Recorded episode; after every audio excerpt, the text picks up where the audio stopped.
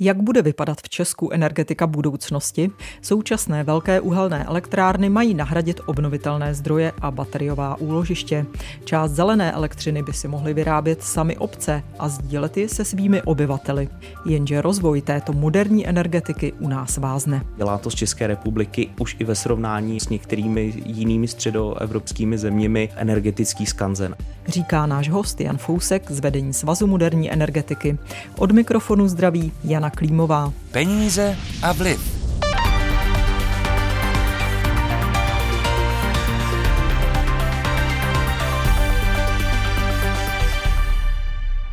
Kdo by nechtěl mít elektřinu zadarmo, anebo prostě jen výrazně levnější? Asi každý.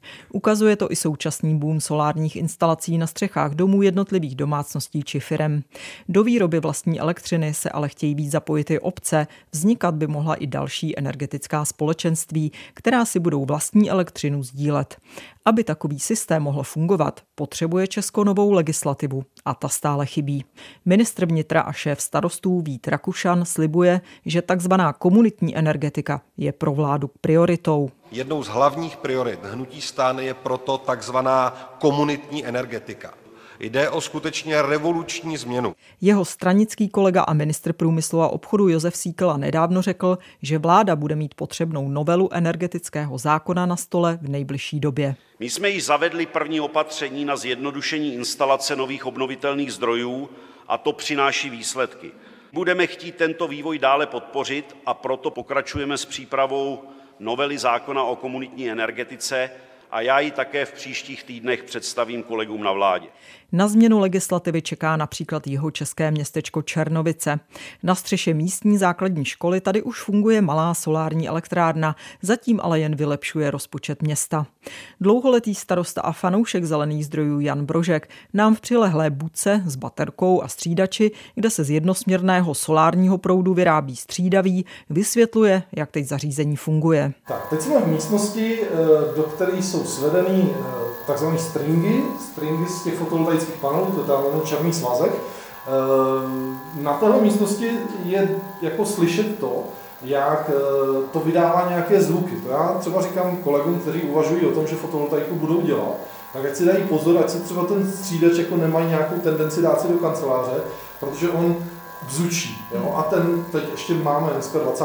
března a ten výkon není zdaleka, zdaleka maximální. Do projektu 120 kW solární elektrárny se město pustilo krátce po prvním solárním boomu, tedy po roce 2010. Stát tehdy přepálené dotace výkupních cen sluneční elektřiny, fixované až na dobu 20 let, seškrtal na polovinu. Projekt ale i tak dával městu smysl. Zařízení na škole postavil soukromý developer, dvě ze čtyř instalací si pak město odkoupilo. Elektřinu z nich za původní zafixovanou cenu teď prodává přímo do sítě, popisuje starosta. Docela dlouho jsme váhali, jestli, jestli do toho jít nebo ne. To byl, byl jako v podstatě téměř v posledním možném termínu, kdy bylo možné ty elektrárny vybudovat eh, a provozovat je v režimu přímého prodeje. Mm-hmm. Takže pro obec vlastně tu elektřinu nemůžete využít. Přesně tak. Eh, Máte prostě jenom příjmy z prodeje elektřiny. Máme, máme příjmy z prodeje elektřiny. Eh, teď, když přišla energetická krize a ceny elektřiny vyrostly mnohonásobně, tak jsme uvažovali, jestli náhodou nezrušit ten režim toho přímého prodeje, ale pořád ještě prodáváme za lepší cenu, než za kterou jsme byli nuceni nakupovat. Navíc teď už naštěstí ta, ta cena energie jde zase, jde zase dolů, takže my pořád pojedeme, pojedeme v tom režimu toho přímého prodeje. Mm-hmm. No a co by pro vás znamenalo, kdybyste měli tu možnost to využívat eh, vlastně pro potřeby obce? Já to řeknu možná trošičku jinak. Díky tomu, že už roky provozujeme ty elektrárny a vidíme, že tam není prakticky žádný pokles výkonu. E, ty elektrárny fungují a bavíme se opravdu o tom, že už jsou tam dneska 11 let, to už by se projevily, projevily potíže e, se střídači, s technologií, e, tak vidíme, že ta fotovoltaika má velkou budoucnost. My, řeknu, ten, ten výnos z těch, z těch fotovoltaik z každé té elektrárny máme od března do října z toho prodeje kolem 30 tisíc korun za každou. To nejsou úplně jakoby malé peníze, ta návratnost tam je velmi, velmi rychlá. A my si chceme nechat ty fotovoltaiky na škole tak, jak jsou, zatím v tom režimu přímého prodeje, ale vidíme, že se tam to vyplatí postavit i jinde, protože je to spolehlivá technologie, která dává vlastně spolehlivý výkon té energie a s tím už si pak můžeme dál pracovat. Kdyby existoval zákon o komunitní energetice. Co by to pro vás eh, znamenalo? My jsme si nechali zpracovat energetickou koncepci města, kde jsme posuzovali ty jednotlivé, jednotlivé objekty, které máme.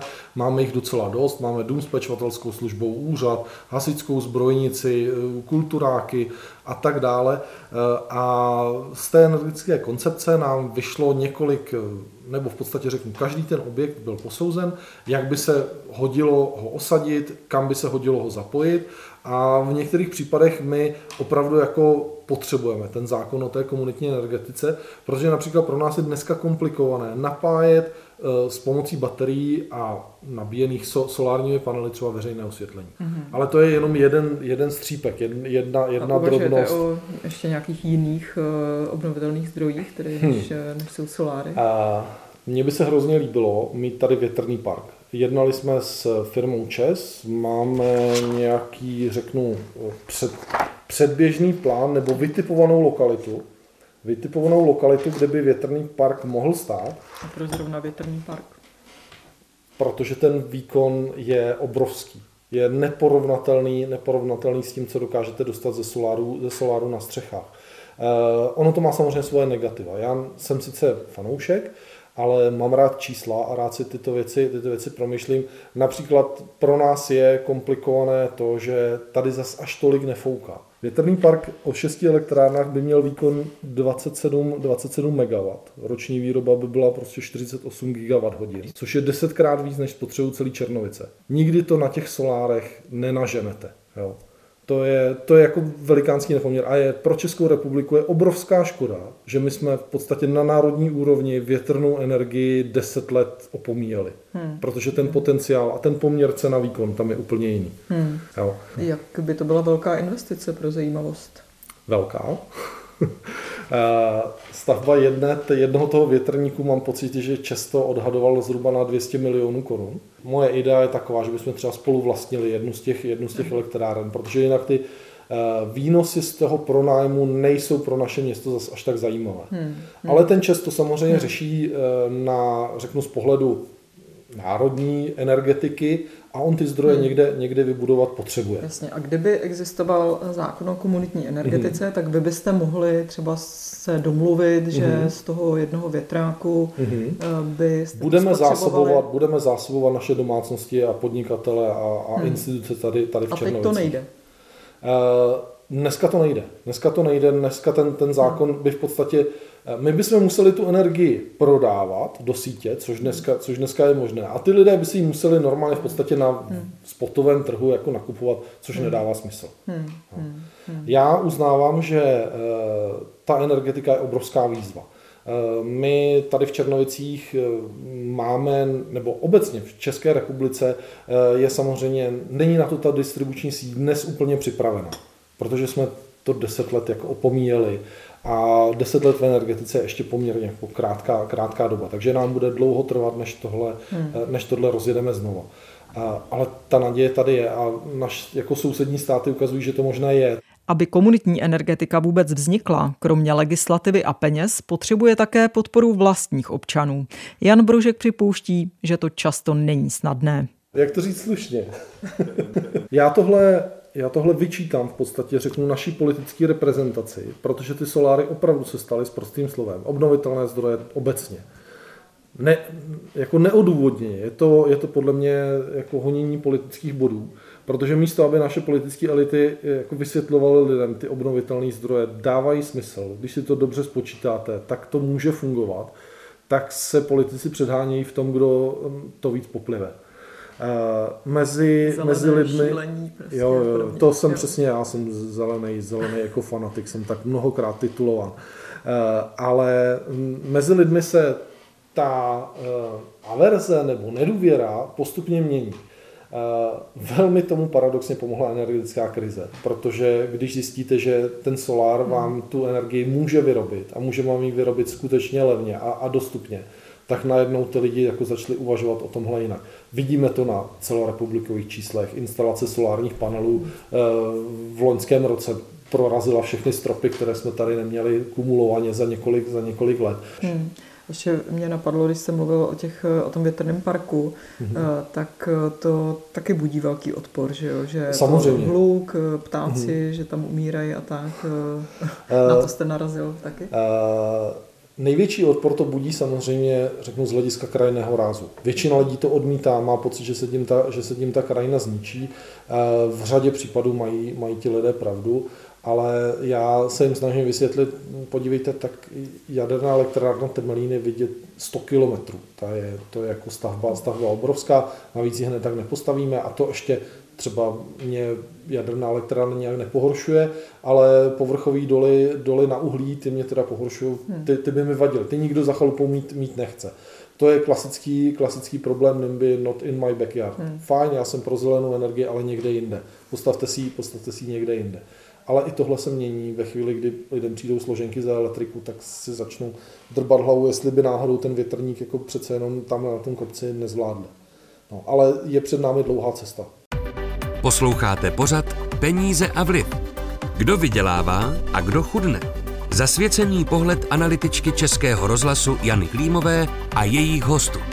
Najdete ho také na webu plus.rozhlas.cz, v aplikaci Můj rozhlas a v dalších podcastových aplikacích. Proč je Česko s rozvojem sdílené energetiky a zavádění nových technologií pozadu?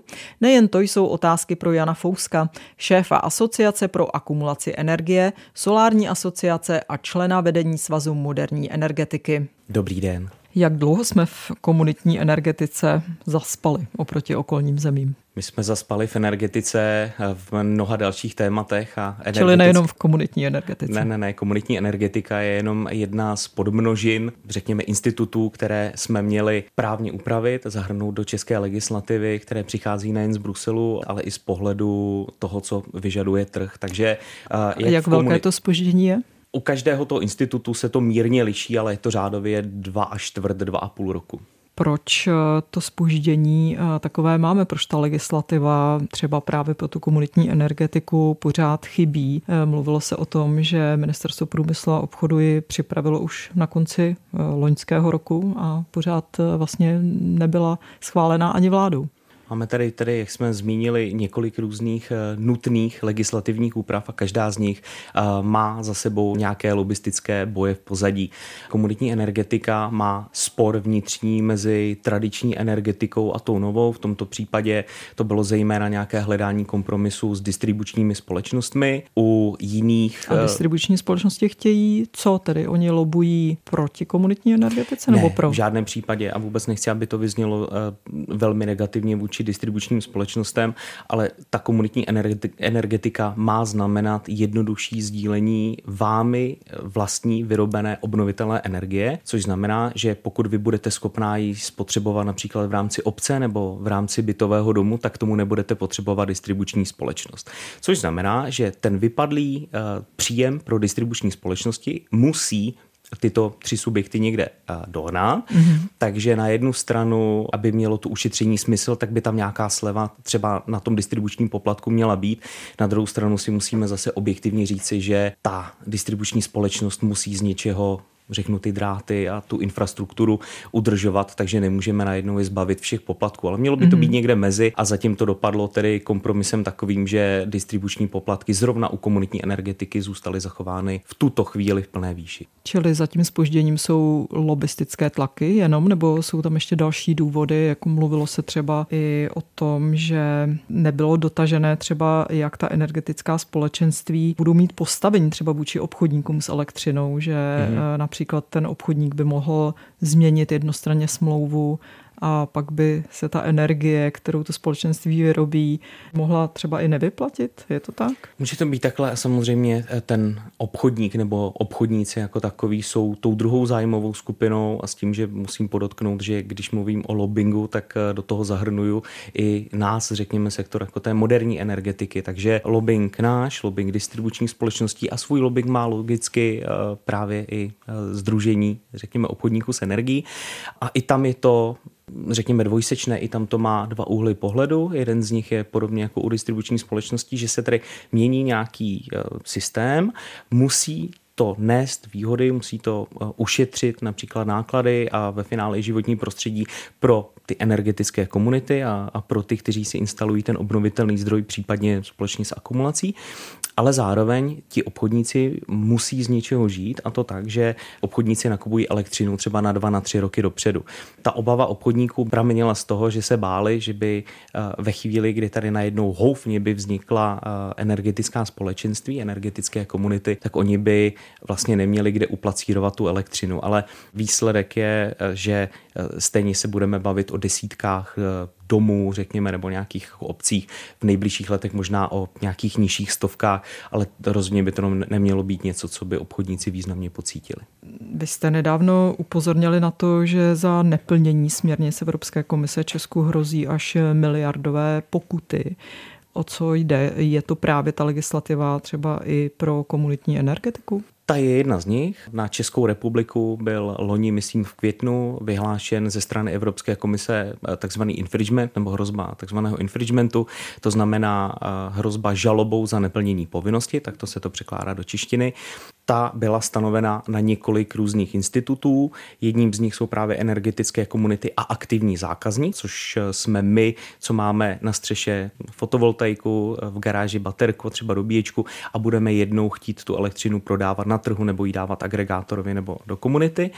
A pak jsou tam eh, ještě důležité instituty a na ty čekáme a na ty my jsme teď upozornili a to je zejména problematika akumulace energie eh, všeho druhu, ale hlavně baterií v tuto chvíli velkých bateriových systémů, tak takzvaný agregátor flexibility. A Oba dva ty instituty jsou mimo jiné důležité právě i pro dobré fungování energetických komunit. Protože pokud eh, budete sdílet energii, tak je to fajn, ale pokud eh, žijete v nějakém jednom domě nebo v jedné obci, tak je velmi pravděpodobné, že na jednom konci té malé obce bude svítit slunce stejně jako na druhém konci, takže vy nemáte potom ve finále hmm. tu energii komu poslat. Vy potřebujete někde uložit a nebo ji dát nějakému tomu vyššímu celku, což je ten agregátor flexibility, který potom pomocí dalších takových subjektů subjektů bude vyrovnávat přenosovou soustavu. Nejde tedy o legislativu vyloženě pro stavbu bateriových úložišť, protože ty už se tady staví. Ano, a uh, i, ano. I lidé, mm-hmm. že jo, kteří si pořizují solární panely na střechu, tak mají třeba v garáži baterii k tomu. Přesně tak. Bavíme se o těch velkokapacitních baterií. Tady začnu tím, kde jsme premiéti a tou pozitivní zprávou. Ta Česká republika je opravdu velmi, velmi uh, vepředu, co se týče instalace domácích baterií u domácích fotovoltaik Myslím si, že jsme opravdu asi jednička v Evropě. Máme 9 z 10 instalací fotovoltaik, které loni vznikly, byly uh, doplněny o baterii. Takže z pohledu těch domácností problém není.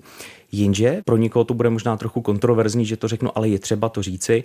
Ta domácí úložiště a domácí elektrárny pomáhají maj, jejím majitelům, ale nepomáhají některak státu. Zejména země jako je Česká republika, která je velmi průmyslově intenzivní, má eh, prostě vysokou uhlíkovou stopu, vysokou energetickou náročnost, tak eh, potřebuje zdroje velké. A velké obnovitelné zdroje, ty se zde začínají stavět, no ale ty zdroje musí něco vyrovnávat. A to je to, co my kritizujeme a tam nám hrozí ta pokuta, že u nás je a opět díky nějakým prostě lobistickým tahanicím oddalováno to, aby ta velkokapacitní akumulace mohla vznikat během toho, co budou vznikat obnovitelné zdroje. Protože jenom dořeknu, aby jsme se bavili eh, v nějakých reálných číslech, tak jenom během toho nechvalně proslulého solárního boomu v letech 2009 až 2011 tady vznikly 2 gigawaty eh, v solárních elektrárnách. Od té doby skoro nic a teď je v žádostech u distribučních společností 16 gigawatů, přes 16 gigawatů a nevzniká k tomu skoro žádná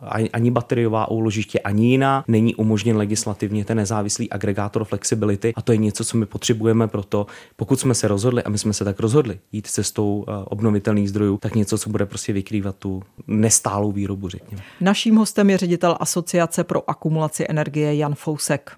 Peníze a vliv v minulých dnech oznámila stavbu velkého bateriového úložiště firma Déči, která mm-hmm. tady provozuje obří solární elektrárnu. Tento projekt třeba nespadá do toho, co vy popisujete, že tady chybí, to je prostě jenom pro její účely tedy? To je velmi dobrý, eh, velmi dobrý dotaz. Dnes je ten zákon nastaven tak, že pokud tento bateriový systém máte u zdroje jakéhokoliv, tak můžete ale nesmí stát samostatně, nemůže investor se rozhodnout provozovat jenom to bateriové úložiště, dát to třeba do nějakého uzlu, mm-hmm. kde by to vyhovovalo ve finále. Čili úložiště si můžete postavit jenom, když máte jenom zdroj. Když máte zdroj jenom mm. když máte zdroj. A pak je vlastně eh, druhá problematika, a ta je ještě vážnější než to, o čem jsme si teď povídali, a to je, že téměř nevznikají bateriová úložiště právě u těch obnovitelných zdrojů, a to z toho důvodu, a to je zase problém ze strany Evropské komise, že ze strachu před takzvanou překompenzací nemůžete ty baterie, které si postavíte v rámci podpořeného projektu, například u fotovoltaiky, nemůžete nabídnout ČEPSu jako provozovateli přenosové soustavy nebo agregátorovi flexibility k tomu, aby tím stabilizoval soustavu. Protože hmm. Evropská komise se bojí, že když už vám jednou dala na celý ten projekt, kde je baterie jenom součástí nějaký balík peněz a vy ještě budete vydělávat tím, Jasně. že budete stabilizovat hmm. soustavu, takže bude překompenzace. A to je něco, co si Evropská komise uvědomila, že, jak se říká, nevychytala, neudělali správně a začínají to měnit. A to je to, myslím, že o tom Český rozhlas informoval taky, eh, jak, jak dochází teď na úrovni Bruselu i členských zemí k diskuzím o takzvané reformě trhu s hmm. elektřinou, hmm. electricity market design. Ta nová legislativa by měla podle dosavadních informací také umožnit třeba to, aby elektřinu sdílely nejenom obce v rámci svých komunit, ale třeba i jednotlivé rodiny, tím, že mm-hmm. budou mít třeba solární panely na střeše chalupy, eh, bude si to posílat v vozovkách posílat do pražského bytu. Funguje to takhle eh, někde skutečně v zahraničí, nebo hm, není to jenom takový slib? Ne, ne, ne, v zahraničí to funguje a u nás by to v tom zákoně mělo zůstat, čili aby si mohli sdílet byty například uvnitř SVJ nebo uvnitř bytového domu. Tak to je možné už teď? To je možné už teď. Pak už za využitím distribuční soustavy, ale uvnitř třeba obce, to už bude pokrývat tento Lex OZ2, tento zákon, o kterém se zde dneska bavíme. A pak je i možná právě tahle ta třetí, to je takzvaný aktivní zákazník, eh, nebo role takzvaného aktivního zákazníka, která v tom zákoně je teď navržená taky. A je to přesně tak. A e, můj příklad to zrovna je, že jsem si minulý rok na chatu nechal nainstalovat solární panely s baterií a s elektrodobíječkou a pokud tohle dobře dopadne, sám to na sebe vyzkouším, tak e, si budu moct v pražském bytě část té energie započítávat. Čili e, to bude prostě za nějaké standardní ceny, jako by sám sobě to budete nějak přeprodávat, nebo prostě mm-hmm. jenom se to nějak papírově jako převede? A je to velmi jednoduché. Vy vůbec nebudete řešit cenu silové elektřiny, protože ta je, ta je na vás, vy jste si to mhm. vyrobila hmm. sama ale budete muset platit tu regulovanou složku. A teď vlastně součástí, a znovu se dostáváme k tomu lobbingu, kterým jsme začali, že podstatou toho našeho vnitřního boje, řekněme konvenční versus moderní energetika byla o jakou část se zlevní ty regulované složky. Například v Rakousku komunitní energetika velmi dobře funguje právě díky tomu, že poplatky za distribuční soustavu jsou relativně jako malé oproti, eh, oproti tomu, když odebíráte nebo dodáváte přímo do soustavy. Tady by to mělo být sníženo, ale zatím nebude. A nehrozí opravdu nějaké riziko, že pak eh, se ukáže, že ty náklady na tu regulovanou činnost, na ty sítě a ty služby, aby když tedy nesvítí slunce, aby přesto jste měl dost eh, elektřiny, eh, že budou tak velké, že se to nakonec lidem nevyplatí. Já si myslím, že se to úplně klidně stát může, budeme doufat, že ne, ale znovu, já si nemyslím, že energetické komunity, a nechci to vůbec některak hanit, ale eh, to sdílení energie a energetické komunity není to nejklíčovější, na čem bude stát eh, jako změna energetického systému. Takže já si nemyslím, že tady vznikne tolik energetických komunit, aby tenhle Nějak problém vůbec jako zásadně měnil, protože trhu, energetická komunita, a to bychom si vlastně měli říct, hmm. znamená, že ten, kdo chce sdílet energii, ta energie musí být čistá, což znamená, že musí nastartovat hmm. tím, že si postaví solární elektrárnu. Jasně. A pokud neprolomíme tabu velkých obnovitelných zdrojů, a to nemusí být jenom fotovoltaika, to můžou být větrné parky, v Německu fungují komunity, takže ta komunita investuje do velkých parků, ze kterých pak čerpá ty výhody. Ale to prolomení tabu by mělo být, že nám nebude stačit na, na bytový dům postavit si pouze fotovoltaiku, ta plocha je velmi malá a ta dokáže eh, zásobovat energií opravdu několik málo bytů.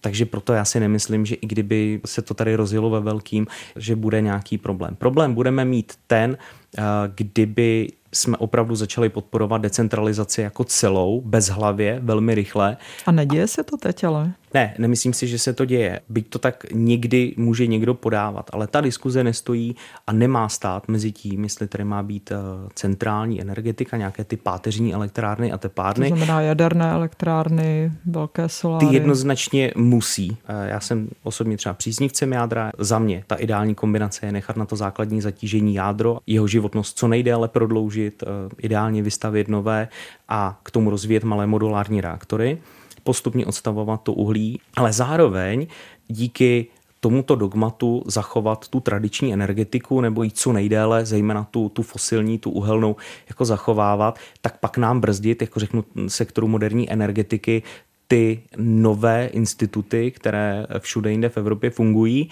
které přesně, jak jsme se tady bavili, typu akumulace, agregátor, flexibility, sdílení elektřiny a podobně, ob, rozvoj obnovitelných zdrojů všude jinde funguje a, a u nás se tomu pod vlivem, řekněme, té fosilní lobby stále brání a dělá to z České republiky fakt už i ve srovnání jako s některými jinými středoevropskými zeměmi energetický skanzen. Děkuji za rozhovor.